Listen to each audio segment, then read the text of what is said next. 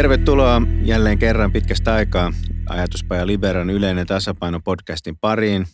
Olen Heikki Pursiainen, edustan Liberaa ja tällä kertaa meillä aiheena on todella mielenkiintoinen kaikkia koskettava asia eli verotus ja veropolitiikka. Ja vieraatkin ovat kovaa kaliberia. Meillä on Essi Eerola, Valtion taloudellisen tutkimuskeskuksen VATTin tutkimusjohtaja. Tervetuloa. Kiitos. Ja asianajaja ja Boreniuksen osakas Janne Juusela. Kiitos. Tervetuloa unohtu sanoa, mutta kiitos, kiitos tuli silti. Molemmilla on tietysti niin kuin huomattavia akateemisia saavutuksia, joita en nyt tässä ala luetella. Mennään suoraan asiaan. Sanokaapa, aloitetaan vaikka Essistä, yksi hyvä ja huono asia Suomen verotuksesta tai veropolitiikasta. No jos pitää valita vain yksi, niin ehkä mä ajattelisin niin, että se yksi hyvä asia olisi se, että se verotuksen kokonaisuus on kohtuullisen järkevä. Ja sitten se huono asia on se, että, että on paljon pieniä asioita, jotka kannattaisi muuttaa. Ja, ja niitä kannattaisi yrittää muuttaa ajatellen sitä kokonaisuutta, eikä niin, että, että yksittäisiä asioita pohditaan jotenkin kokonaisuudesta erillisinä kysymyksinä. No entäs Janne? No mä sanoisin niin, että, että selvästi paras asia Suomen verojärjestelmässä, jos nyt erityisesti pohditaan niin kuin yritys- ja pääomatuloverotuksen näkökulmasta, niin on, on kilpailukykyinen yhteisöverokanto. Siis tällä hetkellä kilpailukykyinen. Ja tämä on oikeastaan mun mielestäni ainoa tämmöinen positiivinen asia, mitä sanotaan viimeisen kymmenen vuoden aikana on tapahtunut mm. vero, veropolitiikassa. Että sitten, sitten ne muut asiat on, on tota huonoja ja niistä varmasti jutellaan tässä, tässä tota myöhemmin. No mitä, voiko se, mehän kun ollaan täällä Liberan podcastissa, sen täytyy heti kysyä, että onko Suomessa verot liian korkealla? Yleisesti. Voiko tähän kysymykseen edes vastata? Niin, varmaan voi vastata, mutta, mutta jos yrittää vähän niin kuin taloustieteilijän näkökulmasta asiaa pohtia, niin, niin se ei ehkä niin kuin yksittäisenä kysymyksenä ole kovin järkevä tai kiinnostava, että taloustieteilijä kiinnostaa verotus siitä näkökulmasta, että, että sillä halutaan rahoittaa jotain julkisia palveluita ja tulonsiirtoja. Ja sitten kysymys on, että kuinka paljon kaikkia hyviä asioita me halutaan tehdä. Ja sitten kun niitä halutaan tehdä, niin jollain tavalla ne pitää rahoittaa. Ja sen jälkeen kiinnostava pohdittava kysymys on, että no, miten se rahoittaminen sitten kannattaa tehdä, mitä kannattaa verottaa ja millä tavalla – niin, niin, sano vaan Janne, säkin on oma. No joo, mä, mä oon oikeastaan kyllä sitä mieltä, että verotus on, on liian kireettä ja, ja tota meidän julkisen talouden niin kuin tasapainottaminen ei, ei kyllä, tai siinä on hyvin rajalliset mahdollisuudet tasapainottaa sitä veron kiristysten kautta. Et, että, ja se on, se on myös vahingollista sitten, jos ajatellaan ajatellaan talouskasvua ja työllistämistä, että, että, että se veronkiristysten tie on ainakin minun mielestäni jo käyty ja nyt, nyt täytyisi keksiä sitten julkisen talouden tasapainottamisessa muita, muita ratkaisuja. Niin, niin mutta Essiltä, Essille voisi heittää kommenttina, että, että, että kai sitten vois, voitko vastata siihen kysymykseen, että onko annettuna tämä meidän julkisen sektorin tehtäväkenttä, niin verotus sopivalla tasolla, vai voitaisiko me saada samat asiat aikaa halvemmalla? Pienemmällä voitaisiko me, voitaisiko me tuottaa julkiset palvelut niin, tehokkaammin? Niin, niin, tai edes vaikka kustannustaso olisi sama, niin verottaa jotenkin paljon tehokkaammin vai onko kysymys vain ihan pienestä säädöstä? No, no mun mielestä meillä voisi olla paljon järkevämpi verojärjestelmä, jos me mietittäisiin sitä kokonaisuutena. Ja, ja sehän tarkoittaa sit sitä, että, että jos me halutaan kerätä sama määrä verotuloja kuin nytkin, mutta me tehdään se järkevämmin, niin se on kaikkien kansalaisten kannalta niin hyvä ja lisää hyvinvointia, koska silloin on enemmän käytettävissä resursseja kaikkeen muuhun kuin niiden julkisten palveluiden tuottamiseen. Niin, eli siis silloin jos, jossain mielessä ainakin verotus on vähemmän kireää, kun se on fiksumpaa. No tavallaan juuri Joo, näin, mutta okay. mä ajattelin, että sä, sä viittasit siinä jollain tavalla niin kuin kokonaisveroasteen no niin, tasoon. Niin, no. ja, ja, ja, ja voi tietysti ajatella, että se on liian korkea tai, tai liian matala, mutta, mutta, mutta se kysymys niin kuin yksistään irrotettuna siitä asiayhteydestä, että mitä niillä resursseilla sitten tavoitellaan, niin ei, ei, ei ainakaan niin taloustieteilijän näkökulmasta ole niin kuin on vaikea pohtia, että, että mitä se tarkoittaa, että onko se liian korkea tai liian matala. Janne tosin äsken toi siihen sisältöön siihen kysymykseen, että, että tietenkin se pitää lähteä purkamaan sitä kautta. Niin, tätä mä menisin heittää itse asiassa tänne niin kuin Jannelle, että, että jos verotusta ei voi kiristää, niin oot se sitä mieltä, että pitäisi niin kuin leikata julkisia palveluita. Et onko tätä verotuskysymystä mahdollista edes niin kuin sillä tavalla ää, irrottaa ää, tästä, tästä tota, julkisen sektorin yleisestä koosta. Essi sanoi, että ei, ja jolloin sun kanta kai tarkoittaa sitä, että sä kannatat niin kuin julkisen sektorin pienentämistä. No joo, että, että kyllä, jos me ajatellaan niin kuin täl, tässä isossa kuvassa, että, että julkisen talon, tai ainakin minä olen sitä mieltä, että julkista taloutta pitäisi pystyä tasapainottamaan ja velkaantumista hillitsemään, niin, ja, ja sitten toisaalta on myös sitä mieltä, että niin kuin verotuksen kiristäminen niin kuin yleisesti ottaen ei, ei ole enää keino, ei ole keino eikä järkevä keino tätä tasapainottamista tehdä, niin siinä jää jäljelle sitten sitä julkisen sektorin kenties supistamista tai sitten ainakin tehostamista ja niitä paljon puuttuja rakenteellisia uudistuksia, millä parhaassa tapauksessa varmaan voitaisiin saada sitten säästöjä ja tehokkuutta. Jep. No meillä Liberassa uskotaan vahvasti siihen, että Suomessa pitäisi tosissaan keskustella siitä, että mitä me halutaan, että julkinen sektori tekee ja mitä ei tee. Mutta äh, keskustellaan siitä jossain toisessa podcastissa tarkemmin. Yritetään nyt puhua tästä, tästä verotuksesta, vaikka sen irrottaminen kaikesta muusta asiasta on, on vaikeaa se niin kuin, asia, mistä, mistä niin kuin mua erityisesti kiinnostaa puhua, on, on yritysten verottaminen ja, ja, ja pääomavero ja siihen liittyvät asiat. Ja nyt mä, semmoinen niin kuin, ikään kuin hokema, mikä taloustieteilijöillä, me, meillä taloustieteilijöillä, jos nyt lasken itsenikin tähän joukkoon, niin on, on että vain ihmiset voi maksaa veroja. Ei, esimerkiksi yritykset ei, ei, ei voi maksaa veroja. Voisitko Essi vähän kertoa, että on, pitääkö tämä paikkansa ja mitä, mitä tämä ylipäänsä tarkoittaa, jos mitään?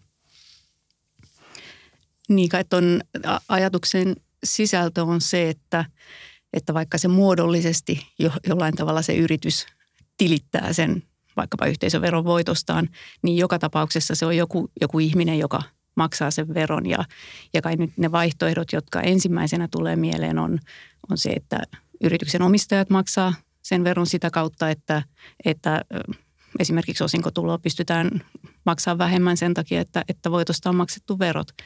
Toinen vaihtoehto on se, että, että sen takia, että, että yrityksen voitosta jää, jää vähemmän yritykselle itselleen tai omistajille, niin yritys investoi vähemmän ja sen takia työllistää vähemmän.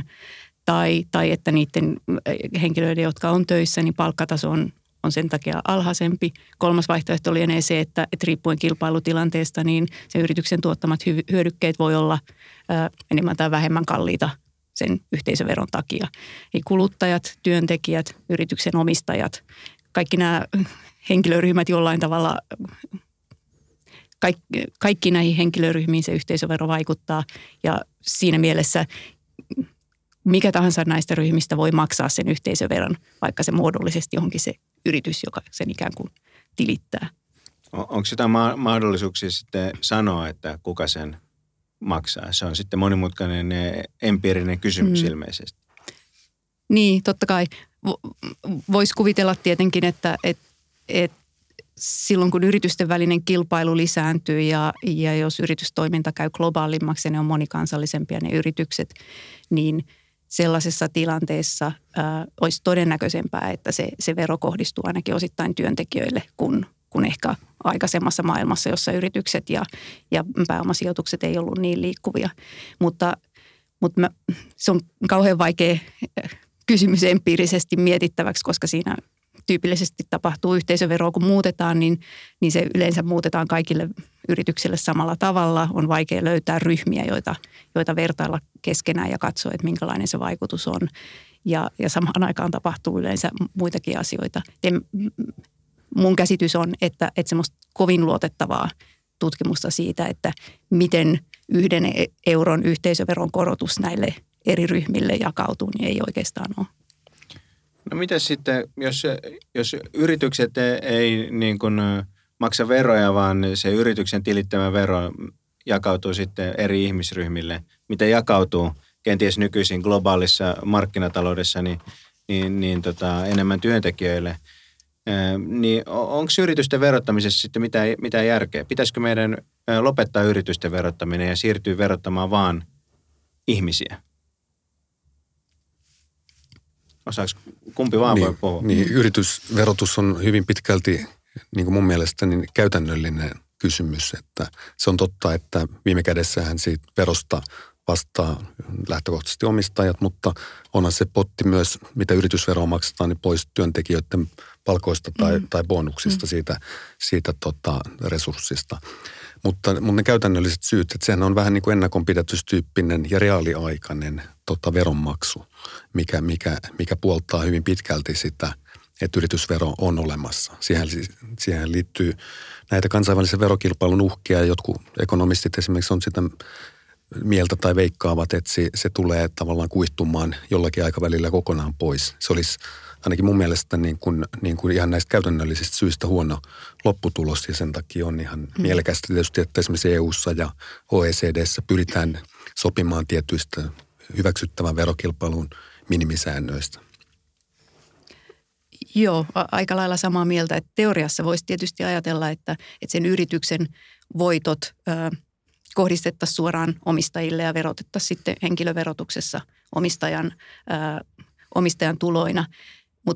Käytännössä tarkoittaisi, pitäisi jollain tavalla laskennallisesti jyvittää ne, ne voitot omistajille tai sitten toinen vaihtoehto olisi, että odottaa vaan sitä, että, että ne voitot jaetaan osinkoina tai, tai luovutusvoittoina ää, omistajille ja, ja siihen liittyy sit monenlaisia kysymyksiä. Tullaan siihen, miten luovutusvoittoverotus toimii tai mahdollisesti lahja- ja perintöverotus ja, ja se voi olla aika hankala yhtälö. Et mäkin ajattelen yhteisöveroa tässä yhteydessä enemmän tämmöisenä käytännöllisenä tapana toteuttaa tämmöinen ennakkoperintäjärjestelmä. Sitten se No sitten se tärkeä kysymys, johon, johon siinä tullaan, on, että, että, no, että miten sitten estää kahdenkertainen verotus. Se, että ensin verotetaan voittoja yhteisön tasolla ja sen jälkeen vielä omistajan tulona. Ja tähän, tähän on ollut erilaisia ratkaisuja. Suomessakin yhtiöveron hyvitysjärjestelmä aikaisemmin käytössä ja nyt erityyppisiä yrityksiä hoitaa tätä asiaa, mutta, mutta se on ehkä sellainen, se on se ongelmakohta, joka, joka siinä, siinä pitäisi ratkaista ja siihenkin tuo sit oman lisämausteensa tämä kansainvälinen ympäristö, joka, joka ajoittaa, asettaa sit rajoitteita sille, että mitä, mitä siinä on tehtävissä. Niin, eli siis, e, e, eli siis e, jossain mielessä niin, niin yritysten verottaminen on tällainen ikään kuin käytännössä vaadittava ää, niin kuin korvike sille, että, että, että meidän on jotenkin, on jotenkin mahdoton niin kuin verottaa niitä ää, hyödyn saajia sitten esimerkiksi kulutuksen tai tulojen perusteella, koska, ää, koska miksi? Koska on niin helppo muuttaa tulolajeja tai niin kuin, selittäkää mulle. Siis yksi ainakin on se, että monesti hyvä vero on sellainen, mikä seuraa kassavirtoja. Jos yhtiön tasolla tehdään voittoa ja tulosta, niin siellä, siinä vaiheessa on hyvä, hyvä sitten toteuttaa verotusta. Ja myös reaaliaikaisuus se, että just niin kuin näin, kun Essi sanoi, että jos sitten jyvitettäisiin tai omistajille tai, tai lykättäisiin verotus vasta sinne, kun tota, voittoja jaetaan tai osakkeita mm. myydään, niin sehän lykkää sitten verotusta pitkälle eteenpäin. Että just nämä niin kuin, niin kuin tota, kassa, kassavirran seuraaminen ja reaaliaikaisuus ja, ja toki, toki niin kuin voi ajatella, että yhtiötkin niissä toimintamaissa, missä ne toimii, niin käyttää sitten, että on siinä tavallaan niin oikeudenmukaisuuspointtejakin, että ne käyttää kuitenkin sitä infrastruktuuria siellä, vaikka omistajat tulisi ympäri, ympäri palloa, että, että, että siinä, siinäkin mielessä tietysti, tietysti sitten perusteltua. Mm.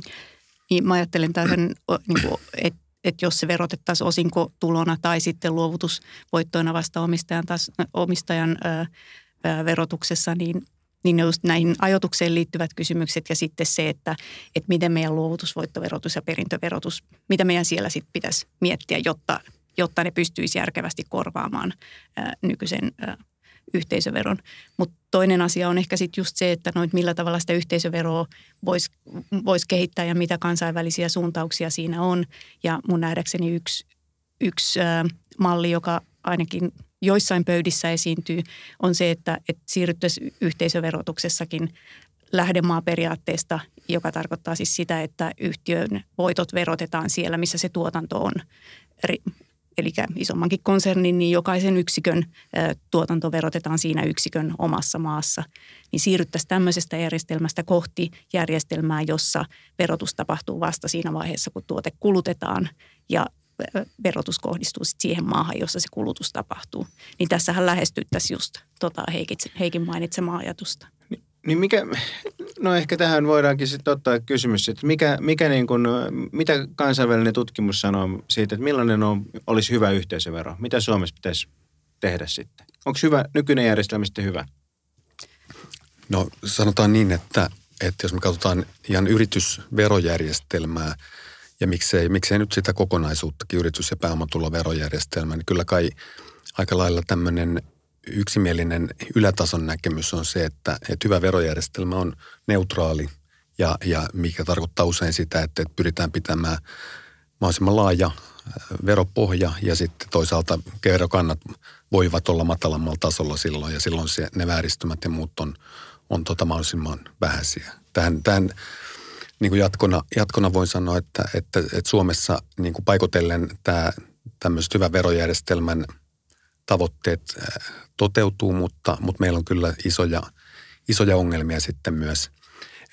Tämä on ehkä, ehkä hyvä sitten niin kuin toisaalta, jos me puhutaan tästä hyvästä, teoreettisesti hyvästä verojärjestelmästä, mikä on, on tota, tota, tietysti tärkeä lähtökohta, mutta sitten kun me ollaan pieni avoin kansantalous, niin meidän, meidän täytyy tai pitäisi nykyistä enemmän aina ottaa huomioon nämä kansainvälisen kilpailun, kilpailun tilanteet ja se, että Suomi säilyisi kilpailukykyisenä paikkana yritysten ja omistusten sijoittautumiselle. Ja tämä on ehkä semmoinen näkökulma, mikä Suomessa on jäänyt, jäänyt paasti paitsi on ainoana poikkeuksena tämä, että meillä, meidän yhteisöverokanta, se nimellinen yhteisöverokanta on saatettu kilpailukykyiselle tasolle. Hmm. Minusta tässä on kaksi, kaksi vähän erillistä asiaa. Toinen on se, että, että äh, mun ymmärtääkseni aika yleisesti ajatellaan, että nykyisen kaltainen yhteisöverojärjestelmä on vähän niin kuin menneestä maailmasta. Että se ei kerta kaikkiaan sovellu hyvin tähän äh, nykyiseen tilanteeseen, jossa yritykset toimii suhteellisen globaalisti. Päätöksenteko on kansallisilla äh, hallituksilla veropohjat on kansallisia ja, ja se johtaa monenlaisiin ongelmiin. Ja, mutta että näitä asioita Suomi ei tietenkään yksin voi ratkaista, mutta että niissä on sekä OECD että e, Euroopan unionin piirissä monenlaista keskustelua ja erilaisia ratkaisuyrityksiä. No toinen kysymys on se, että mitä Suomi voi tässä vallitsevassa tilanteessa tehdä. Ja, ja sitten jos kysyy siinä tilanteessa, että mitä ongelmia meidän, meidän järjestelmässä on, niin, niin mun mielestä kaksi. Ää, ensimmäinen on se, että – että me kohdellaan verotuksessa nyt eri tavalla omalla pääomalla tehtyjä investointeja ja velkarahoituksella tehtyjä investointeja. Ja, ni, siis, ja nimenomaan niin, että, että velan, velan korot saa vähentää ennen yhteisöveron maksamista ja oman pääoman sijoituksia. Eli, vaan, eli on, sel, se, termejä selvitän. Niin kuin, eli omalla pääomalla tarkoittaa se, että ottaa niin kuin firman kassasta rahaa ja sitten maksaa sillä sen investoinnin ja laina on, että menee Ottaa pankkiin. pankista Just. lainaa ja ne, mm. silloin ne korot saa, saa vähentää. Tämä tämä tekee kannattavaksi tai houkuttelee investoimaan nimenomaan velkarahoituksella ja siitä sitten seuraa erilaisia asioita. Ja tämä on hyvin tunnustettu ö, ongelma. Tämä ei ole suomalainen ongelma, vaan vaivaa yhteisöverojärjestelmiä monissa maissa ja on, on eri tapoja tietenkin kor, korjata tätä tätä vääristymää ja, ja Suomessakin esimerkiksi nyt Terhi Järvikareen vetämä työryhmä niin kuin ehdotti, eh, pohti tätä ja ehdotti erilaisia tapoja. Ja toinen, toinen ongelma, tämä on tämä velan ja, ja oman pääoman kohtelu, joka on yksi ongelma. Ja Toinen ongelmakohta on listaamattomien yritysten verotus, joka on aika sotkunen ja, ja sisältää niin monenlaisia sellaisia vääristäviä elementtejä. Eli nämä mun molemmat kommentit liittyy nyt siihen, mitä Jannekin aikaisemmin totesi, että meidän pitäisi pyrkiä siihen, että, että verotus olisi sillä tavalla neutraalia, että, että yritykset tekisivät päätöksiä nimenomaan taloudellisten perusteiden, tuotannollisten perusteiden takia, eikä niin, että, että erilaisia päätöksiä tehdään sen takia, että verotuksen kannalta se on järkevää. Eli siis tämä oma pääoma hommeli niin menee niin, että koska siis miten tämä nyt tämä kannustaa nyt tekemään velkainvestointeja? Selitäs vielä. No sekä sekä niin, jos sanotaan, että, että rahoitetaan investointi omilla voitoilla tai, tai velkarahoituksella, niin molemmissa, molemmissa tapauksissa siitä investoinnin tuotosta maksetaan yhteisövero, mutta ainoastaan siinä tapauksessa, että se investointi on tehty, tehty velkarahoituksella, niin sen saa vähentää, ne kustannukset saa vähentää verotuksessa. Ja näin ollen on, on on kannattavampaa toteuttaa investoinnit velkarahoituksella ja siitä sitten tietysti seuraa erilaisia vääristymiä, mutta erityisesti finanssikriisin jälkeen, jonka, jo, jossa paljon kiinnitettiin huomioon nimenomaan siihen, että sekä kotitaloudet että yritykset oli, oli velkaantuneita, niin tähän, tähän asiaan on kiinnitetty huomio. Toki taloustieteellisessä kirjallisuudessa 80-luvun lopulta asti on yritetty etsiä ratkaisuja siihen, että miten tämä voitaisiin käytännöllisesti toteuttaa. Siis se, että nämä kaksi rahoitusmuotoa tuota samalle viivalle. Joo. Jannella oli joku kommentti tähän. Niin, että, että tämä on to, tosiaan teoriassa just näin, että tämmöinen, tämmöinen niin velkarahoituksen tota, suosiminen nyt sisältyy käytännössä melkein kaikkiin, kaikkiin verojärjestelmiin. Mä itse olen sitä mieltä, että tämmöistä, tämmöistä epäneutraalisuutta, sitä, sitä voidaan korjata ja on mielekästä korjata, mutta ainoastaan sitten täysin niin kuin kansainvälisellä niin kuin harmonisoinnilla, esimerkiksi EU-tason ratkaisuilla. Että Suomen ei ole mielekästä lähteä kokeilemaan näitä, näitä tämmöisiä Belgian malleja tai muuta, muuta, muuta niin kuin omassa lainsäädännössä. Meillä sitä paitsi velka, velkarautuksen niin kuin edullisuus on vähentynyt sitä kautta, kun yhteisöverokanta on alentunut, eli sen, mm-hmm. sen koron vähennyskelpoisuuden niin kuin merkitys on vähentynyt ja sitten meillä on tullut näitä kansainvälisten mallien mukaisia korkojen vähentämisen rajoituksia, mitkä, mitkä on tasapainottanut tätä, tätä tilannetta. No jos mä vähän intän tässä näin, niin kuin, että, että, nyt päästiin siihen, että, että työntekijät maksaa ne meidän niin kuin lopalisoituneessa taloudessa, niin tota, nämä yhteisöverotkin – niin eikö tämä nyt sitten yhteisövero ole vaan yksi taas uusi tapa rangaista työntekijäparkaa lisäverotuksella? Että, että onko tämä niin kuin, onko mä nyt ihan hakoteilla? Mm. Yksi tapa, niin. No se on tietysti totta, mitä Janne sanoi, että et, et, et, tämä ongelma on sitä pahempi, mitä korkeampi yhteisöveroaste on. Ja, ja sikäli kun yhteisöveroaste laskee, niin sitten sit se, että, että jos jonkun kustannuksen saa vähentää ja toista ei, niin se on tietysti pienempi ongelma. Mutta toi lisärankasu, mm, että kai se, että, että jos me pyritään siihen, että, että verotus on niin sanotusti investointineutraalia, eli, eli ei, ei ole väliä sillä, että millä tavalla rahoittaa investoinnin, niin ei kai se sinänsä äh, tarkoita, että työntekijä jotenkin kärsii. Vai mikä, Ei, mikä mä, mä ajattelin, mä palasin siihen ensimmäiseen niin kuin, niin kuin kysymykseen siihen, että tavallaan, että, että jos meillä niin kuin yhteisöveron ra, rasite kohdistuu niin kuin eri ihmisryhmiin, ei oikein voi tietää mihin, mutta luultavasti aika paljon työntekijöihin, niin onko se jotenkin, liittyykö tämä, onko tämä nyt sitten, onko tässä joku ongelma, että onko se, pitäisi, lasketaanko me niin kuin, kun me lasketaan paljon työtä tekevä suomalainen maksaa veroja, niin maksaisi me jotenkin Eh, pannaisi me liian pieni sum veroaste siihen, koska me ei oteta huomioon sitä, että se maksaa osan sitten yhteisöveron tuotostakin. Ja onko se niin kuin, onko järkeä, että on sellainen vero, joka niin kuin suuntautuu vähän sinne sun tänne ja kukaan ei edes tiedä, kuka sen oikein maksaa? Mutta kaikki verothan suuntautuu vähän sinne tai tänne. Jos nostaa arvonlisäveroa, niin, niin joissain tapauksissa se menee kokonaan loppu, lopputuotteihin tai joissain tapauksissa ehkä vähemmän jos nostaa työnantajamaksuja, muodollisesti yritykset maksaa työnantajamaksut, mutta voi silti olla, että se heijastuu palkkatasoon ja työllisyyteen. Eli kai tämä ongelma koskee kaikkea. Kysymys on kai sitten, että onko yhteisövero jotenkin hankalampi tässä suhteessa kuin kuin se, että vaikka nyt sitten siirrettäisiin se vero kokonaan omistajan maksettavaksi. Niin just, että tätä mä just niin kuin yritin tuoda esiin, että me itse asiassa meillä ei ole aavistustakaan, että kuka oikeastaan maksaa mitkään verot. Tuloveroissakin on sama juttu, että eikö niin, että se voi osittain maksaa työnantaja, osittain työntekijä, osittain asiakkaat.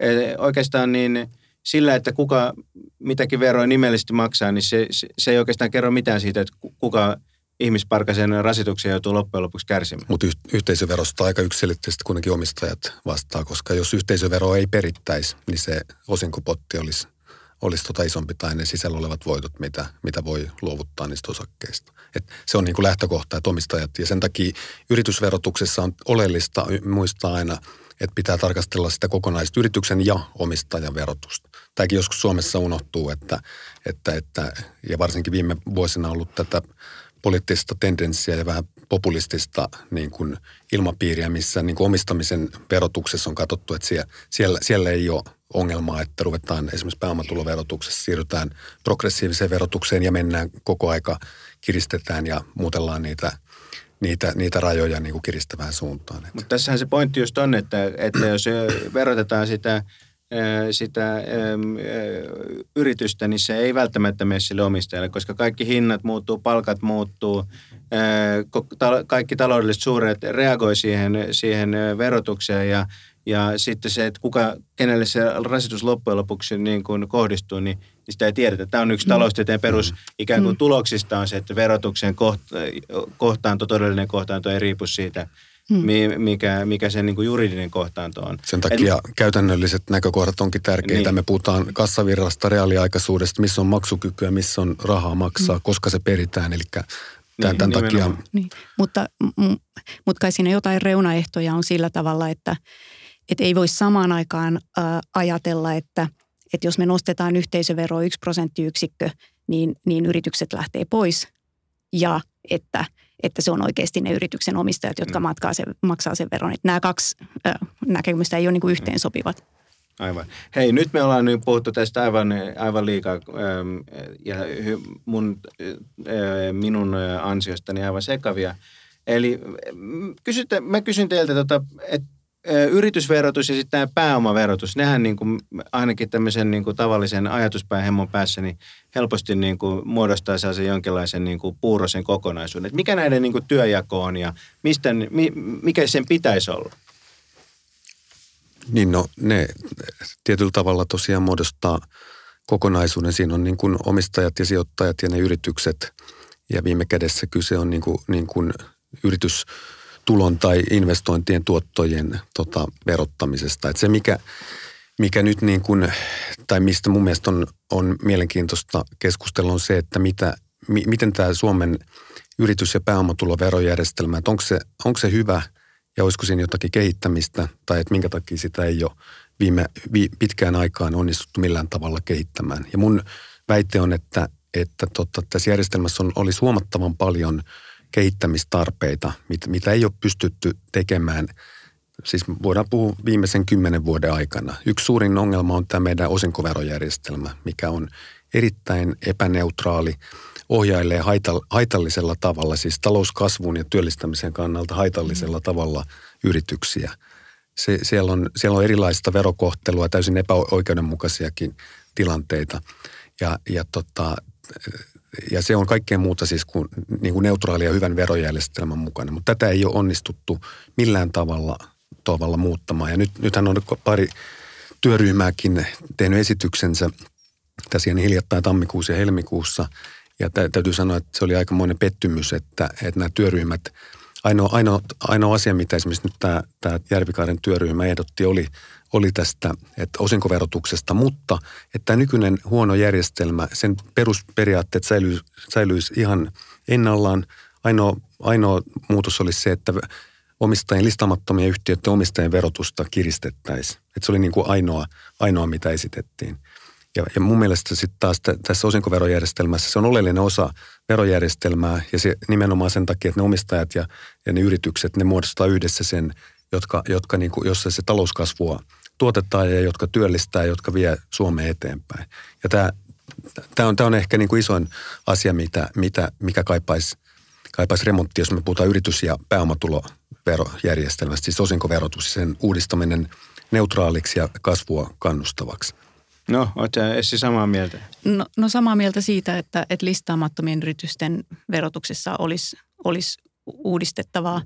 Mutta sitten jos ajattelee pääomatuloverotusta – kokonaisuutena, niin sitten ajattelen, että, että kyllä siellä olisi muutakin tehtävää ja, ja se liittyy nimenomaan siihen, että, että nyt kun pääomatuloveroaste on 30-32, niin tarkoittaa sitä, että, että hyvin pienistä tuotoista jo maksetaan kohtuullisen korkeita veroa. Ja esimerkiksi yhden prosentin korkotuotoista 30 niin prosenttia maksetaan veroa ja, siinä tilanteessa, kun ne, tämä on, kohdistuu nimenomaan nimelliseen tuottoon eikä, eikä reaaliseen tuottoon, niin ne efektiiviset veroasteet voi olla hyvinkin korkeita. Ja, ja tämän käytännössä tarkoittaa sitä, että, että säästämisen, ihan tavallisen säästämisen verotus on kohtuullisen ankaraa. Eli joskus niin kun, pitäisikö, pitäisikö tämmöistä niin kun normaalia niin kun säästämisen tuottoa verottaa ollenkaan? Joskushan väitetään, että ei pitäisi. Niin, mä, mä ajattelen, että, että, että koska, koska siihen pääomatuloverotuksen uudistamistarpeisiin liittyy, liittyy aika läheisesti se, miten me verotetaan asumista ja, ja vuokra, niin omistusasumista ja, ja vuokra-asumista niin kuin näiden – näiden tavallaan osinkotulojen ja, ja yrityksiin liittyvien verojen lisäksi. Ja, ja on hyvin vaikea yrittää miettiä, että minkälainen olisi sellainen neutraali järjestelmä, joka kohtelisi näitä kaikkia eri tulolähteitä samalla tavalla, jos ei salli sitä mahdollisuutta, että, että semmoiset pienet tuotot, ja mä tarkoitan nimenomaan prosentuaalisesti pienet tuotot, että, että ne olisi verovapaita. Ja tämä tarkoittaisi nimenomaan just sitä, että tämmöinen ns. riskitön normaali tuotto olisi, olisi verotuksessa, pääomatuloverotuksessa verovapaata. Ja samalla tarkoittaa sitä, että sit sitä ylimenevää osuutta, jota pidettäisiin ikään kuin puhtaana voittona, niin voitaisiin verottaa kohtuullisen vapaasti. Niin, o, niin tämä siis ajatus, niin kuin, no, siis ajatus lienee joku sellainen, että jos, jos säästöjen tuotot, niin kun, jos niitä verotetaan, niin siinä verotetaan niin kuin ihmistä kahteen kertaan. Että verotetaan sellaista mie, ihmistä, joka tuhlaa kaikki niin ver, heti, niin verotetaan vähemmän kuin sellaista, joka käyttää ne rahat sitten vaikka, vaikka huomenna niin kuin tämän päivän sijasta. Eli niin kuin he niin kuin tavallaan muurahaista verotetaan heinäsirkkaa ei, ei veroteta. Mut, mutta tämä ei, tänne ei pitäisi koskea sit näitä suuria pääomatuloja, koska niissä on kysymys jostain muusta, niinkö? Niin, siis äh, tavallaan se ajatus menee niin, että, että meillä on joku semmoinen riskitön vaihtoehtoisen sijoituskohteen tuotto, jota me pidetään tämmöisenä niin kuin ns. normaalituottona, joka on vaan sen niin kuin ikään kuin kulutusmahdollisuuksien siirtämistä yhdeltä vuodelta toiselle. Ja sen verottaminen tarkoittaa just tota, että, että jos toinen kuluttaa, haluaa kuluttaa tänään, niin silloin me, silloin, ja toinen vasta huomenna, niin silloin me verotetaan ankarammin huomisen kulutusta. Ja, ja tämä on se perusajatus. Ja sen, sen se, ja silloin se tarkoittaa sitä, että, että, että se normaali tuotto on, on sellainen ää, tuotto, jonka kuka tahansa markkinoilta voi saada ilman mitään omia erityisiä ansioita. Ja, ja sen normaalituoton päälle menevä ö, voitto tai, tai tuotto niille säästöille on sitten semmoista, joka, joka sisältää jotain riskikomponentteja, jotain ö, monopolivoimaa, jotain sellaista talenttia, jota sieltä mark, jota markkinoiden tuotosta ei voi saada. Paljon se olisi se normaali tuotto. Tällä hetkellä varmaan melko vaatimaton. Tällä hetkellä varmaan aika vaatimaton, joo. Just. Meillä niin kuin pääomatuloverotuksessa on, on niin kuin tavallaan lähtökohtaisesti se ongelma, että, että siellä, siellä ei oteta huomioon mitenkään niin kuin inflaatiota. Tällä hetkellä inflaatiota ei ole olemassakaan, mm. mutta, mutta yleensä, yleensä sitä on. Ja kun meillä on laaja veropohja, eli esimerkiksi korkotulot ja luovutusvoitot ovat lähtökohtaisesti täysmääräisesti veronalaisia, toisin kuin monissa muissa maissa, niin tämä saattaa muodostua isoksi ongelmaksi. Meillähän alun perin tämä ongelma ratkaistiin niin, että, että tota, kun mentiin laajaa veropohjaa 93 verouudistuksessa, niin, niin samalla verokanta alennettiin huomatta, kansainvälisesti huomattavan alhaiselle tasolle, siis pääomatuloverokanta 25 prosenttiin. Nyt, nyt me ollaan pidetty edelleen kiinni laajasta veropohjasta. Luotusvoittojen verotus on itse asiassa kiristynyt, hankintamenon olettamia on kavennettu. Mm. Ja verokanta on noussut 30 tai 34 ja tullut progressiiviseksi. Eli, eli tässä on ilman muuta niin kuin pääomatuloverotuksessa ongelmia. Mutta jos siitä osinkoverotuksesta, mikä, mikä mun mielestä on isoin kipukohta, niin, niin tota, sehän on aivan järjetön se meidän systeemi, missä, missä lähtökohtaisesti listattuja yhtiöitä – verotetaan selvästi ankarammin kuin listaamattomia ja listaamattomia yhtiöitä kannustetaan keräämään passiivista varallisuutta yhtiön taseeseen, jotta voidaan jakaa huojennettuja osinkoja. Tämä ohjailee erittäin paljon, erittäin vahingollisella tavalla, mun käsittääkseni vastoin kaikkia taloustieteen oppeja, mikä on tehokasta pääoma, pääoman käyttöä. Sen takia mä oon, mä oonkin ehdottanut tämmöistä täysin neutraalia veromallia, missä olisi laaja veropohja, matalat verokannat ja, ja osinkoverokanta. Osingon saajan kädessä olisi aina 15 prosenttia, kokonaisverokanta 32 prosenttia, mikä olisi sitten sama, sama kuin pääomatulo verokanta. Niin, siis eli tämä nykyinen järjestelmä on sellainen, että listaamaton yritys siis, mikä ei ole pörssissä – niin, niin silloin on joku monimutkainen systeemi, mutta riippuen siitä, kuinka paljon siellä niin kuin ikään kuin on taseessa, vara, taseessa omaa, pääomaa. omaa pääomaa, niin, niin merkittävän osan siitä tuota, osingosta voi saada, saada verottomana. Niin, tai nykyään huomattavan niin kuin matalalla verolla. Ja jos ei sitä nettovarallisuutta siellä ole, niin kuin monet bisnekset on semmoisia, että eihän ne tarvi nykypäivänä, jos on tämmöisessä osaamisbisneksessä tai muuta, niin eihän se, eihän se ole mitenkään tarpeen, että siellä taseessa olisi varoja. Silloinhan osingot menee erittäin ankarasti kaikki verolle. Niin, eli otetaan esimerkiksi vaikka Heikki Pursiaisen konsulttiyritys, mm. jossa niin kuin omistus on läppäri, mm. niin, niin, ja henkinen pääoma, niin, niin, niin tämä mm. olisi järjetöntä kerryttää sinne pääomaa vaan sen takia, mm. että, mm. että me saisi alempaa Silti, silti monet kerryttää, koska Paitsi, se on vero, veros, verotus ohjaa siihen, että sinne halutaan kerryttää pääomaa ja näistä yrittäjistä tulee sitten kiinteistöjen omistajia mm. tai, tai mm. purjeveneiden omistajia. Niin ju, juuri niin, että tämä nykyinen järjestelmä niin kuin ohjaisi suokin, suokin niin kuin kasvattamaan sen yrityksen varallisuutta. Ja mä ajattelen, että siinä se keskeinen ongelmakohta on kuitenkin se, että, että nykyinen, nykyisin se huojennettu osinkoverotus koskee 8 prosenttia sen yrityksen varallisuudet, varallisuudesta ja, ja se on ehdottomasti liian korkea prosentti. Eli jos, jos sitä prosenttia ja, ja sitä on yhdeksästä prosentista kahdeksaan alennettu muutama vuosi sitten, mutta että jos, jos sitä prosenttiosuutta voisi tuoda lähemmäs tavallaan tämmöistä normaalituottoa tai riskitöntä korkoa, niin tämä, tämä kannustin ongelma tietenkin pienenisi. Okei. Okay. Onneksi mun äh, niin kun, äh, tavoitteena on kuluttaa mahdollisimman paljon tänään, joten mä en ole kerryttänyt pääomaa mun konsulttiyritykseen.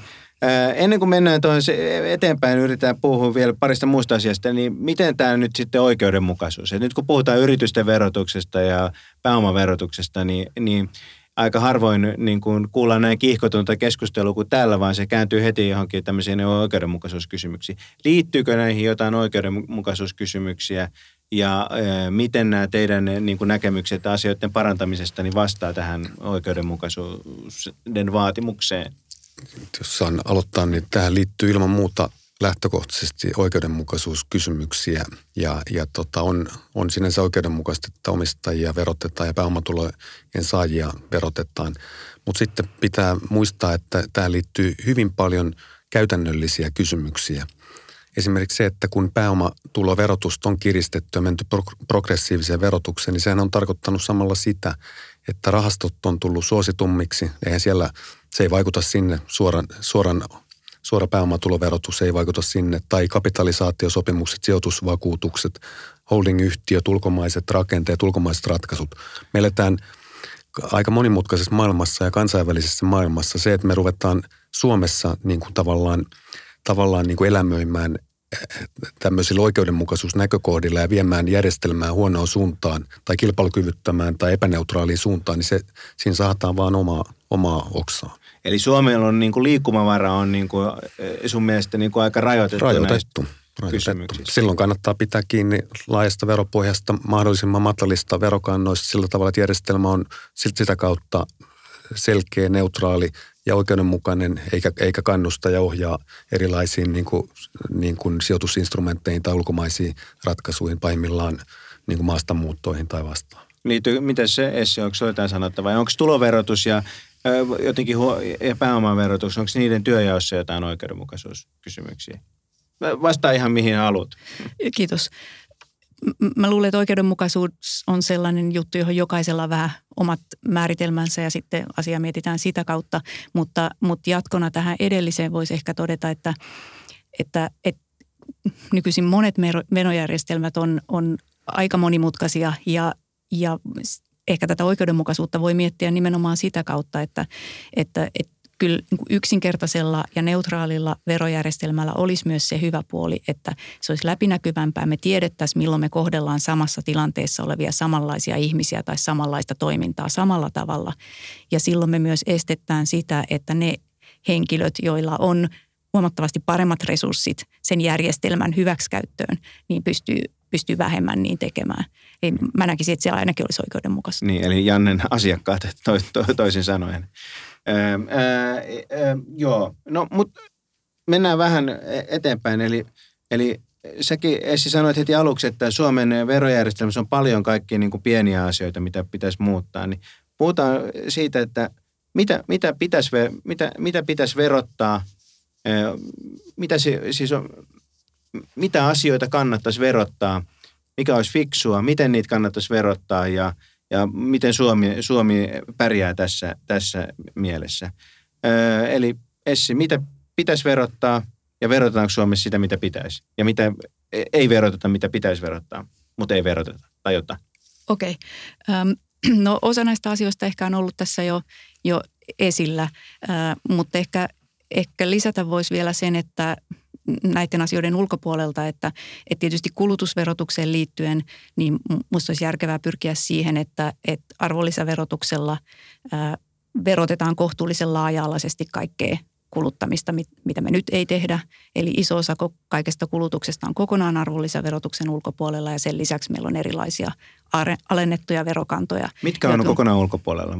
Sano no, noin 40 prosenttia koulutus, koulutukseen, terveydenhuoltoon liittyvät palvelut esimerkiksi.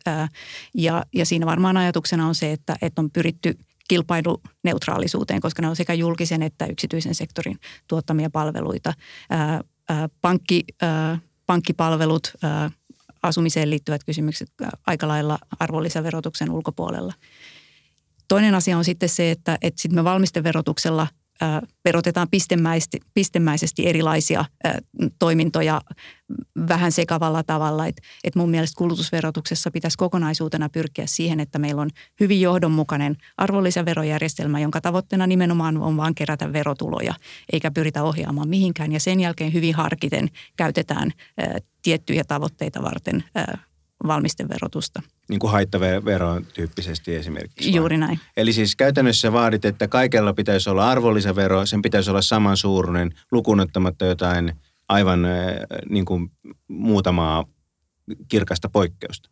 Niin ja sitten niissä poikkeustapauksissakin pitäisi pyrkiä siihen, että jos ajatellaan vaikka, vaikka hiilidioksidiverotusta, niin sitten pitäisi pyrkiä siihen, että, että kaikki kohtaa sen saman hinnan, jolloin se hintakannustin toimii samalla tavalla kaikille tämä ehkä nyt niin kuin kulutusverotuksesta ja arvonlisäverotuksesta tämän, tämän äskeisen keskustelun ulkopuolella. No Janne, Joo, sulla on joku. Eli tota, niin kuin tuossa alussa sanoin, että, että mun mielestä niin kuin ylätasolla verotuksen kiristäminen ei ole hyvä asia, mutta sitten verojärjestelmän niin kuin rakenteessa, niin kuin verojärjestelmän sisällä, niin siinä mun mielestä on ehkä niin kuin tehty niin kuin oikein, oikein suuntaista, tai on ollut oikein suuntaista kehitystä. Meillähän on mennyt selvästi niin kuin kulutusverotuksen suuntaan verotuksen painopiste. Ja tässä on mun mielestä se logiikka, että, että verotusta ei kannata erityisesti kohdentaa niihin, niihin elementteihin, mitkä on kaikista tärkeimpiä talouskasvun kannalta. Ja tärkeimpiähän ovat työ, työn, työ, yritystoiminta ja yritysten omistajien verotus. Kaikissa näissä, näissä tota, on se riski, että me, me heikennetään niin kuin talouskasvun elementtejä. Kulutusverotuksessa on paljon enemmän. Totta kai voi sanoa, että kaikki verotus on vahingollista ja me voidaan puhua siitä kohtaannosta ja, ja näistä ongelmista, mutta, mutta jos niin kuin pahoista vaihtoehdoista pitää valita, niin kyllä mäkin kallistun silloin sitten niin kuin verojärjestelmän sisällä rakenteellisesti, että sinne, sinne niin kuin älykkäällä tavalla kulutusverotuksesta niin kun sitten, jos jotakin on pakko kiristää, niin kiristetään. Niin no sano niin Essi vielä, että miksi se nyt on niin huonoa ohja, yrittää ohjata ihmisten kulutusta arvonlisäverolla? Nämähän on hirveän suosittuja, että kaikki tämmöiset meidän mielestä kivat asiat ja pörröstä asiat, terveydenhuolto ja muu, niin niille ei ole arvonlisäveroa. E, hirveä, tai ruoan arvonlisäveron korottaminen, hirveä mekkala nousee, jos niistä, niistä puhutaan. Mutta miksi ne on huonoja? Ne alennetut niin. verokannat. No jos ajattelee esimerkiksi vaikka, vaikka ruoan alennettua arvonlisäverokantaa, niin, niin se perusperustelu kai sille on ollut, että, että pyritään tukemaan pienituloisia kotitalouksia. Ja sitten se käytännön ongelma, mikä siihen liittyy, on se, että, että valtaosa siitä tuesta menee tällä tavalla toteutettuna harakoille, koska, koska hyvätuloiset kotitaloudet ja suurituloiset kotitaloudet saa euromääräisesti kaikkein isoimman hyödyn siitä tuesta. Eli saman, saman rahan voisi kohdistaa, kohdistaa paljon tehokkaammin pienituloisille. Niin, eli me niin kuin Ankankoipi konfiin alennettu verokanta mm. ei hyödytä, hyödytä köyhiä juuri, juurikaan. no, okei. Okay. Ihan sellainen niin kuin, peruskysymys, että Janne, jos toikin, että verotus, kaikki verotus on haitallista, niin, niin näinhän todella jossain mielessä on. Että tätähän ei hirveästi Suomessa muisteta.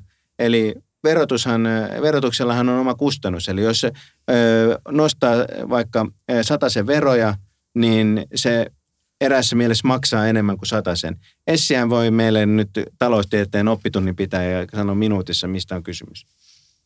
Joo, se, se hyvinvointitappio, joka, joka tässä nyt no, niin kuin on Heikillä taustaajatuksena, niin liittyy siihen, että, että, että se satamis, sataisen kerääminen vaikuttaa siihen, kuinka paljon ihmiset tekee töitä, kuinka paljon yritykset työllistää, kuinka paljon ne kuluttaa. Ja koska se satanen on poissa siitä yksityisen sektorin toiminnasta, niin se, se vähentää toimeliaisuutta ja taloudellista aktiviteettia. Eli, eli ei voi olla niin, että sen satasen kerääminen julkiselle sektorille maksaa vain satasen yksityiselle sektorille, vaan jotain, jotain jää tekemättä sen, sen seurauksena.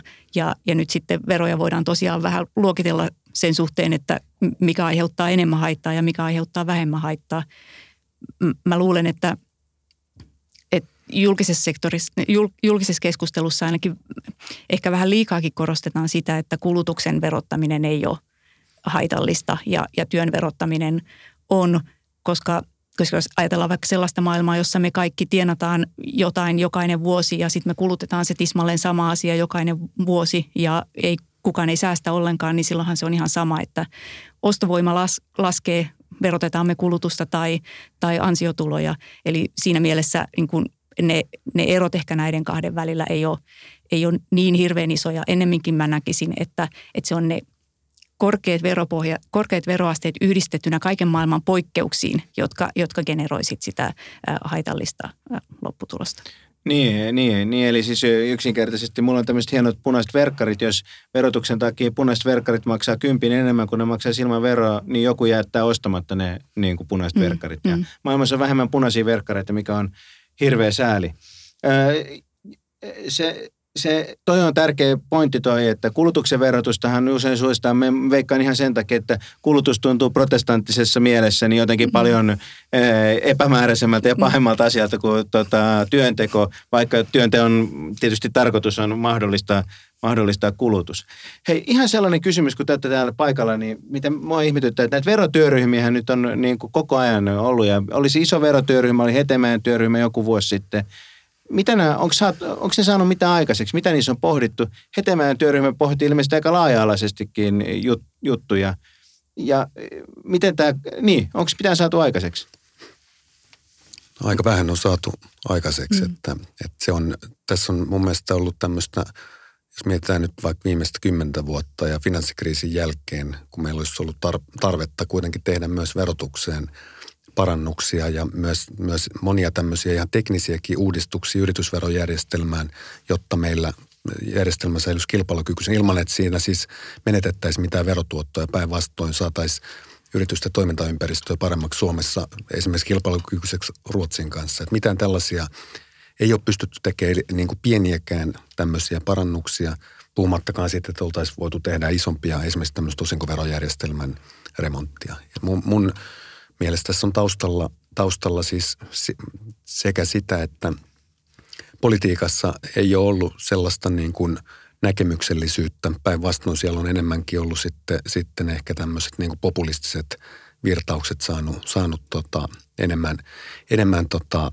kannatusta – ja sitten toisaalta on tässä myös jotenkin, jotenkin, jotenkin mä katson myös tuonne niin valtiovarainministeriön suuntaan, että, että, että siellä, siellä, siellä ei ole myöskään sitten ollut halua tarttua tai viedä asioita eteenpäin, koska ja siitä yhtälöstähän se syntyy, että, että poliitikot ja virkamiehet, virkamiehet tota, toimii ja nyt tuntuu, että kumpikaan ei, ei, ei ole ei ole toiminut. Järjestelmä on mun mielestä viety siis taas yhdellä poikkeuksella sillä yhteisöverokannan alentamisella, mutta muutenhan järjestelmä on viety niin kuin huonompaan, monimutkaisempaan suuntaan. Osinkoverojärjestelmä, pääomatuloverotukset on tehty ihan liian, ihan liian ankara, siis suhteutettuun tähän laajaan veropohjaan ja progressiivinen, mikä on täysin vastoin tämän meidän eriytetyn tuloverojärjestelmän periaatteita. Eikä ole pystytty tekemään edes teknisiä pieniä muutoksia, millä voitaisiin pitää monia yrityksiä yritysrakenteita Suomessa eikä, eikä, eikä Ruotsissa. Onko se siis samaa mieltä? Kuulostaa sun pohjasta kuulostaa, että kaikki tietää, mitä pitäisi tehdä, mutta, ja työryhmätkin tuottaa mietintöjä, mutta mitään ei,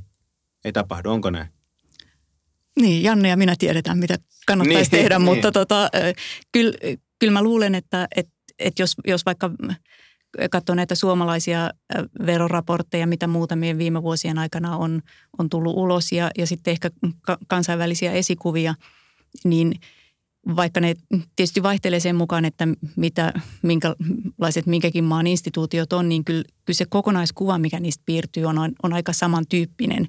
Et, et, et voi ottaa niin kuin samanlaisia asioita ohjenuoraksi ja, ja on vaikea sanoa, että, että minkä takia ne asiat ei sitten mene eteenpäin – et ilmeisesti no yksi on se, että nyt ainakin tuntuu olevan niin kuin valtava innostus keskittyä yksityiskohtiin, jotka on täysin merkityksettömiä kokonaisuuden rinnalla. Siis niin kuin vaikka moottoripyöräverotyyppiset hommelit. Venevero, moottoripyörä, mm. veneverot, tapaiset asiat. Y, niin, et, et, tota, keskustellaan et, tällaisista tavallaan yksittäisistä härpäkkeistä, jotka vie järjestelmää monimutkaisempaan suuntaan ja on vaikea nähdä, mitä, mitä niillä edes tavoitellaan tai mitä saavutetaan. Mutta, mutta toinen asia, mikä arvonlisäverotukseen liittyen tulee mieleen, on se, että, että Euroopassa hyvin monissa maissa arvonlisäverojärjestelmä on aika sotkunen. Mutta sen sijaan sellaisissa maissa, joissa sitä järjestelmää vasta nyt viime vuosina on otettu käyttöön, niin on luotu huomattavasti linjakkaampia järjestelmiä. Ja Ennen kuin, ne, ennen kuin ne muut rämettyy sellaisiksi niin, niin nämä eurooppalaiset järjestelmät on alun perinkin ollut, ollut sellaisia. Ja, ja nyt sitten, kun tutkimustuloksia siitä liittyen siihen, että miten nämä järjestelmät nyt oikeastaan kannattaa suunnitella, on tullut, niin voisi ehkä tälle optimistisesti ajatella, että niissä maissa, jotka on sitten puhtaalta pöydältä lähtenyt liikkeelle, niin on pystytty toteuttamaan sellaisiin tavallaan niin kuin linjakkaita järjestelmiä. Ja jos näin on, niin se viittaa sitten siihen, että, että se vaan on annettuna, että joku järjestelmä on pystyssä ja joku siitä aina kärsii, jos jotain muutoksia tehdään, niin se on poliittisen järjestelmän sisällä ilmeisesti kauhean hankala ää, uudistaa niitä järjestelmiä. Mut toi on tietysti varma, varmaan pitää paikkansa, mutta onhan toi melko kammottava ajatus, jos, jos ei voida tehdä muuta kuin lisätä härpäkkeitä aina kulloinkin epäsuositun tai suositun ryhmän auttamiseksi. Niin, mutta, mutta onko se sitten ilmeisesti niin, että, että esimerkiksi Suomessa tehtiin vuonna 1993 aika aika laajamittainen kattava verouudistus ja siirryttiin nimenomaan tähän järjestelmään, jossa ansiotuloja ja pääomatuloja verotetaan erillisesti ja, ja näillä matalilla ää, veroasteilla pyrittiin laajoihin veropohjiin. Se oli iso uudistus. Okay. Ja en mä tiedä, onko sitä ajateltava sitten niin, että, että, että jossain vaiheessa tehdään linjakas järjestelmä ja sitten se alkaa rapautua ja monimutkaistua ja mennä sekavammaksi aikojen saatossa ja sitten sit tulee joku piste, jossa mm. taas tehdään joku iso kokonaisuudistus. Mutta tavallaan tietenkin voi kysyä, että no, että mikä, se, mikä se hinta on, mikä tällaisesta systeemistä sitten maksetaan. Mutta se, sehän just on, että se 93 uudistus, niin sen, sen on rapautunut täysin se järjestelmä, mm. mikä silloin mm. luotiin. Esimerkiksi tämä, tämä pääomatuloverojärjestelmä alkaen vaikka siitä, että yhteisöverokanta ja pääomatuloverokanta säädettiin silloin samaksi. Mutta se oli linjakas ja kansainvälisesti hieno. Se oli pohjoismainen tämmöinen mm. ratkaisu. Mm. Että, että nyt sen jälkeen ei ole, ei ole oikeastaan mitään isoa saatu niin. aikaiseksi, eikä, ja viimeisen kymmenen vuoden aikana ei ole saatu edes mitään pientä järkevää aikaiseksi. Et, et mä ihmettelen nyt hirveästi sitä, että kun meillä oli valtiovarainministerin asettama yritysverotuksen kehittämistä arvioiva työryhmä, joka antoi nyt sitten helmikuussa tota, raportin, se oli laaja raportti. Ja he päätyivät siihen, että Suomen yritysverojärjestelmässä ei ole mitään – kehittämistä. Ei ole yhtään ehdotusta. No ainoastaan tämä listaamattomien osinkoverotuksen kiristäminen. Et sen takia ei voida sanoa, että pelkästään poliitikoissa on vika ja ne ei, niin siellä ei ole mm. näkemyksellisyyttä eikä mitään.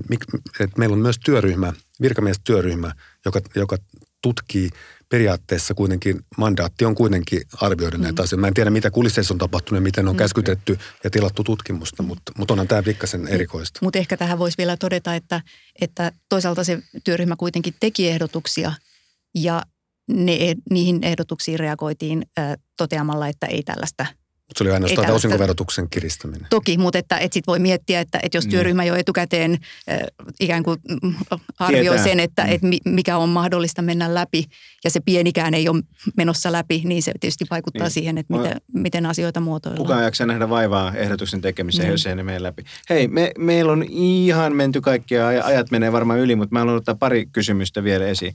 Esimerkiksi Janne, Jannelle vero, verotuksen, verotuksessahan tämä, veropolitiikassahan tämä ja millainen se veroasteikko on ja nämä veron, veron määrät ei ole se ainoa juttu, vaan, vaan tämä veron niin kuin täytäntöönpano kysymykset on myös niin kuin tärkeitä oikeudenmukaisuuden ja, ja, ja tällaisen niin kuin hyvän hallinnon periaatteiden näkökulmasta. Miten sun mielestä nämä toteutuu suomalaisessa verotuksessa? No mun mielestä ne toteutuu liian huonosti kyllä, kyllä niin kuin paikotellen tietysti, ja tietysti niin kuin, niin kuin lähtökohtaisesti eh, verotus toteutuu ja oikeusturva toteutuu, mutta meillä on aivan liian paljon sellaisia tilanteita, missä oikeusturva ei toteudu. Ja siinä on rakenteellisia ongelmia meidän järjestelmässä. Otetaan nyt esimerkki se, mistä mä Liberaan, Liberaan julkaisussakin kirjoitin muun muassa tästä niin kuin verotuksen muutoksenhakumenettelystä. Sehän on, sehän on se, ja, ja nimenomaan tähän ensimmäiseen valitusasteeseen oikeusulautakuntaan liittyvät asiat. Sehän ei ole millään tavalla täytä, täytä niin kuin länsimaisen oikeusvaltion periaatteen. Se ei ole riippumaton ja itsenäinen, vaan se on verohallinnon yksikkö. Eli verohallinto, joka on mahdollisesti tehnyt vaikka yritykselle negatiivisen ratkaisun, tulkinnut yrityksen kannalta negatiivisesti jotakin verolakia tai tulkinnut jotain faktoja negatiivisesti. Sama yksikkö sitten käsittelee valituksen ja jopa sama virkamies, joka on tehnyt tämän negatiivisen päätöksen yrityksellä, saattaa olla esittelijänä, joka antaa kirjallisen ehdotuksen oikeusulautakunnalle, että miten tämä, miten tämä asia pitäisi ratkaista. Oikeuslautakunnassa ei ole myöskään niin kuin oikeudenmukaisen oikeudenkäynnin edellyttämiä suullisia käsittelyjä, missä verovelvollinen pääsisi, pääsisi tota, tai kuultaisi, kuultaisi eri osapuolia ja ja käytäisiin läpi, läpi kaikki, kaikki taustat ja seikat perusteellisesti, niin kuin tuomioistuimen Mutta muuten sehän verottajan edustajahan nimenomaan silloin, kun me tässä puhuttiin siellä, niin, niin hän, hän väitti, että tässä on kysymys tämmöisestä niin kuin viranomaisen itse oikaisumenettelystä, jonka ei pitäisikään toteuttaa – niin kuin näitä hyvän tai oikeudenkäynnin periaatteita. Onko se itse... kysymyksessä maailman huonoin oikeudenkäynti vai, vai tavallista laaja-alaisempi viranomaisen niin kuin itse itse, itse oikaisuhan on mahdollista ja niitä tehdään ja niitä kuuluukin tehdä. Siis, siis niitä, mutta se on eri asia kuin tämmöinen ensimmäinen muutoksenhakuaste. Okay. Mun tietojen mukaan tämmöistä suomalaista verohallinnon yhteydessä olevaa yksikköä, joka on täysin täysin tota epäitsenäinen ja riippuvainen verohallinnosta, niin ei ole muissa länsimaissa. Niin, eli jos sä oot tyytymätön sun, vero, tyytymätön sun verotukseen, niin sä valitat siitä, ensimmäinen valitusaste on tämä lautakunta, jossa ne samat tyypit, jotka teki sulle sen kielteisen päätöksen, niin, niin, niin tota, päättää siitä. No okei. Okay.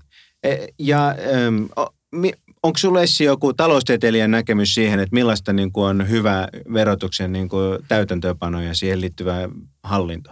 Vai mennäänkö eteenpäin? Mennään eteenpäin. Okei. Okay. Ja tämä on viimeinen aihe, eh, kun mä haluan puhua tästä näin, eh, niin kuin ihan pikkusen ainakin. Eh, eli tietenkin tämä verovälttely ja veronkierto ja verosuunnittelu. Mitä, mitä nämä, Janne, määrittelepä ensin meille ihan lyhyesti nämä käsitteet. Mitä verovälttely tarkoittaa, mitä veronkierto tarkoittaa ja mitä verosuunnittelu tarkoittaa? No lähdetään, mä, mä käyttäisin ehkä termejä verovilppi, mikä on yksiselitteisesti rikollista toimintaa. Ei ilmoiteta tuloja verottajalle niin kuin pitäisi lain mukaan ilmoittaa tai ilmoitetaan väärin. Se on siis verovilppiä. Sitten meillä on veron kierron käsite, mikä on sinänsä laillista toimintaa, missä ilmoitetaan ihan oikein, mutta sitä to, verovelvollisen toimenpidettä ei hyväksytä verotuksessa, koska se katsotaan veronkiertosäännöksen perusteella. Se on, se on veronkiertoa. Ja sitten on verosuunnittelu, mikä mikä on tietysti laillista ja läpinäkyvää ja sitä ei myöskään voida oikasta minkään veronkiertosäännöksen nojalla. Eli nämä on niitä niin kuin peruskäsitteitä, mitkä menee tietysti julkisessa keskustelussa usein aika iloisesti sekaisin. Ja meillähän on, on tässä tietysti tämä yleisempikin niin kuin kansainvälinen suuntaus, mutta Suomessa mun mielestä on kunnostauduttu erityisesti siinä, että, että on leimat, leimattu niin kuin vero, verosuunnittelu ja, ja, ja kansa, kansainvälinen – verosuunnittelu joksikun, joksikun mystiseksi pahaksi, mitä, mitä on itseisarvoista vastustaa kaikissa mm. yhteyksissä. Niin, niin, verosuunnitteluhan on kai periaatteessa kaikkien oikeus, että, mm. että mitä, mm. ei kenenkään ole pakko maksaa enempää veroja kuin, kuin kun, niin kuin ainakin tämmöisestä juridisesta näkökulmasta, mm. niin, niin totta kai kansalainen saa ja yritys saa suunnitella, suunnitella tota, veroja niin kuin haluaa. Mua kiinnostaa tämä, että miten suurena ongelmana te näette tämän, aloitetaan vaikka Suomesta esimerkiksi, niin tämän, tämän onko, häviääkö Suomesta niin kuin, aggressiivisen verosuunnittelun tai sitten ihan verovilpin takia, niin, niin menetetäänkö me suuret määrät verotuloja Suomessa? Kuinka, kuinka paljon ja, ja mi, mitä toimenpiteet voitaisiin tehdä, että sitten saataisiin enemmän verotuloja ja vähennettäisiin tätä, vero, tätä veromenetystä? Niin Su- Suomessa, jos me katsotaan nyt vaikka tätä verosuunnittelua tai niin sanottua aggressiivista verosuunnittelua, niin niin se ei todellakaan ole Suomen, Suomen valtiolle mikään merkittävä ongelma. Ja on lukuisia erilaisia syitä, alkaen siitä, että meidän yhteisöverokanta on kilpailukykyinen. Täältä ei ole yrityksillä niin kuin lähtökohtaisesti niin kuin hirveä, hirveä tarve näyttää voittoa jossakin muualla. Sitten meillä on hyvin niin kuin kuitenkin laaja veropohja ja meillä on aika laajat veronkiertosäännökset, millä voidaan torjua erilaisia tämmöisiä kansainvälisen verosuunnittelun aggressiivisia muotoja, niin kuin väliyhteisölaki. Esimerkiksi meillä on ollut jo iät, iät ajat. Ja sitten edelleen, edelleen ehkä se, että, että Suomessa ei, ei sellaisia suuryrityksiä ole lainkaan, jotka tämmöistä niin kuin, todellakin niin kuin globaalisti niitä parhaita mahdollisia verodiilejä pystyisi tekemään kansainvälisesti. Eli, eli, eli, eli tästä näistä kaikista, ja sanotaan vielä edelleen tuohon, että meillä, meillä on suomalaisissa yrityksissä, vaikka ei uskoisi, kun välillä lukee, lukee mediajuttuja, niin suomalaisissa yrityksissä on hyvin konservatiivinen niin kuin kulttuuri ollut aina tämmöiseen verosuunnitteluun, että, että hyvin, hyvin varovainen verrattuna esimerkiksi Ruotsiin, missä on yrityksiä, mä tiedän ihan käytännön kokemusten takia, missä yrityksillä on ollut huomattavasti aktiivisempi ote. Esimerkiksi kansainvälisen verosuunnittelun erilaisten niin kuin, niin kuin vero, vero tota, ää, huojennusten hyödyntämiseen ja eri, erilaisiin niin kuin, tavallaan aktiivisiin järjestelyihin. Onko sinulla joku niin kuin näkemys siitä, että onko, olisiko esimerkiksi valtion, voitaisiko valtion talous, taloudellista tilannetta merkittävästi parantaa puuttumalla veronkiertoon tai liian aggressiiviseen verosuunnitteluun? No mä, mä luulen, että, että ne toiveet, mitä vaikkapa hallitusohjelmiin on, on tämän, tämän asian tiimoilta kirjattu, niin, niin on, on täysin ylioptimistisia. Ää, on tietysti kauhean vaikea arvioida, että, että kuinka paljon sitä veronkiertoa on. Okei, kansainvälinen verosuunnittelu tai siihen liittyvä verokierto on yksi asia, mutta sitten on tietysti kaikki henkilöverotukseen liittyvät kysymykset, joista mä, mä luulen, että tiedetään kuitenkin sit paljon vähemmän. Ja, ja tietysti tiedetään vähän sen takia, että ei se ole mitään sellaista, mitä voi tilastoista jollain tavalla yrittää analysoida. Ähm, mutta Toinen asia on se, että et, et jos, jos sitä sitten halutaan vähentää, niin totta kai se vaikuttaa sitten taloudelliseen aktiviteettiin myös ja, ja sitä kautta ei, on, on vaikea ennustaa, että, että kuinka paljon se sitten toisaalta lisää verotuloja. Mutta, mutta jos ajattelee vaikka jotain yksittäistä tapausta, niin kuin kotitalousvähennys, jonka tavoitteena oli nimenomaan tuoda sitä kotona tehtävää hoivatyötä ja remonttityötä näkyväksi, niin, niin sen osalta tietenkin, jos se tuo uusia yrityksiä ää, tavallaan niin kuin näkyvän sektorin piiriin ja sitä kautta lisää verotuloja, niin se on sitten plussaa. Mutta toisaalta se kotitalo, sama kotitalousvähennys annetaan jokaiselle yritykselle, joka aikaisemmin hoiti asiansa täysin sääntillisesti, jolloin, jolloin se tavallaan voi tulla hyvin kalliiksi suhteessa siihen, että kuinka paljon sillä loppujen lopuksi saadaan aikaa. Eli, eli siis nämä toistuvasti niin kuin esitetyt väitteet siitä, että, että Suomen valtio jossain mielessä menettää vaikka miljardiluokan ö, tuloja ö, joko yksityishenkilöiden tai yritysten verovältön mm. takia, niin kumpikaan teistä ei usko, että se pitää paik- pa- paikkaansa. Tai ainakaan, että niitä miljardeja voitaisiin jotenkin saada, saada, saada niin kuin, mitä mä sanoisin, kerättyä valtion kassaan. Niin mä sanoisin, että ei meillä ehkä ole hyvää kokonaiskuvaa siitä, että mikä, mikä se yksi luku on, joka pitäisi antaa. Mutta että varmasti on niin, että, että on hankala saada niitä kassaan. Mutta yksi, yksi asia, jota tietenkin tässä kokonaisuudessa voi miettiä, on se, että et, et kaikki ää, erilaiset ää, euromääräiset rajat tai erilaiset ää, vuosirajat, niin tietysti generoi tämmöistä suunnittelukäyttäytymistä. Ja yksi, mitä jokainen voi miettiä, on omist, oman asunnon luovutusvoittovero, joka joka poistuu, jos on kaksi vuotta yhtäaikaisesti asunut asunnossa. Ja, ja sehän on tietenkin verosuunnittelua, että asunnon myymistä lykätään sitten sen kahden vuoden yli.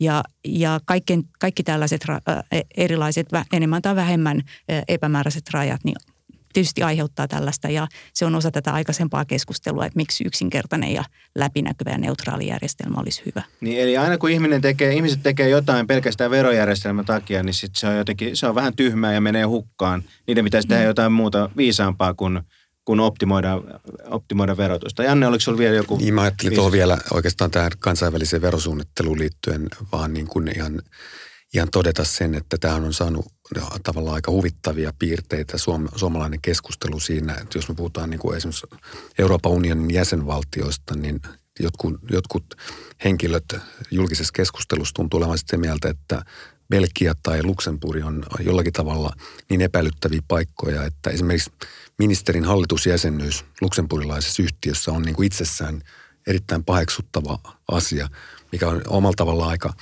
aika niin kuin hämmentävää ja tulee jotenkin, se, on, se kai ilmentää jotakin tätä protektionismia ja trumpilaisuutta sitten, sitten tota, tässä Suomen mittakaavassa, tämän tapainen kans, mm. kansainvälisen niin kuin yhteistyön ja kansa, kansainvälisyyden vastaisuus. Mm. Siis jotenkin tuntuu siltä, että nyt riittää, niin kuin, yritys on jo epäilyttävä pelkästään sen takia, että se on belgialainen niin, niin kuin osayritys.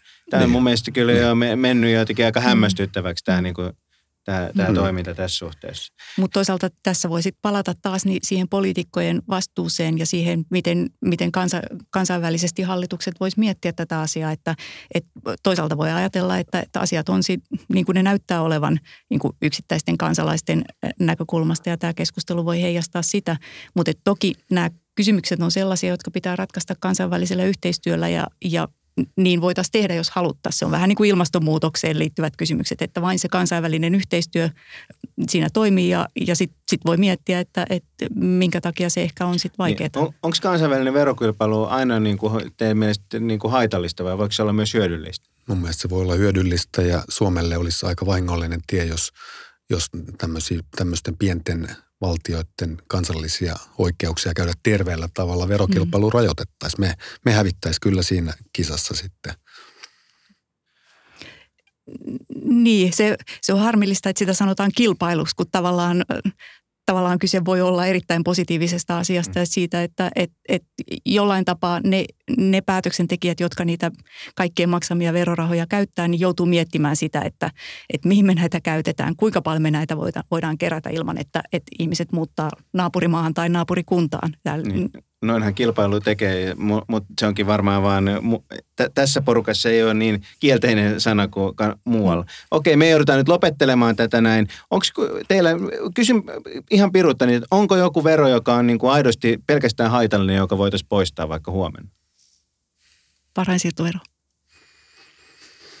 No joo, lopetetaan konsensukseen, että varainsiirtoveron voisi Okei, okay, eli varainsiirtovero pois, kaikille sama arvonlisävero kaikille hyödykkeille. Tässä oli ainakin kaksi konkreettista juttua, mitä mulle jäi mieleen. Eli tämä, olin huono radiotoimittaja ja unohdin toistella vieraiden nimiä. Täällä oli siis Essi Eerola, Vatin tutkimusjohtaja ja asianajaja Janne Juusela Boreniukselta. Puhuimme veroista. Tämä oli Liberan yleinen tasapaino – ja minä olen Heikki Pursiainen ja kiitos vieraille ja toivottavasti yleinen tasapaino kevätkaudella alkaa ilmestyä aiempaa säännöllisemmin.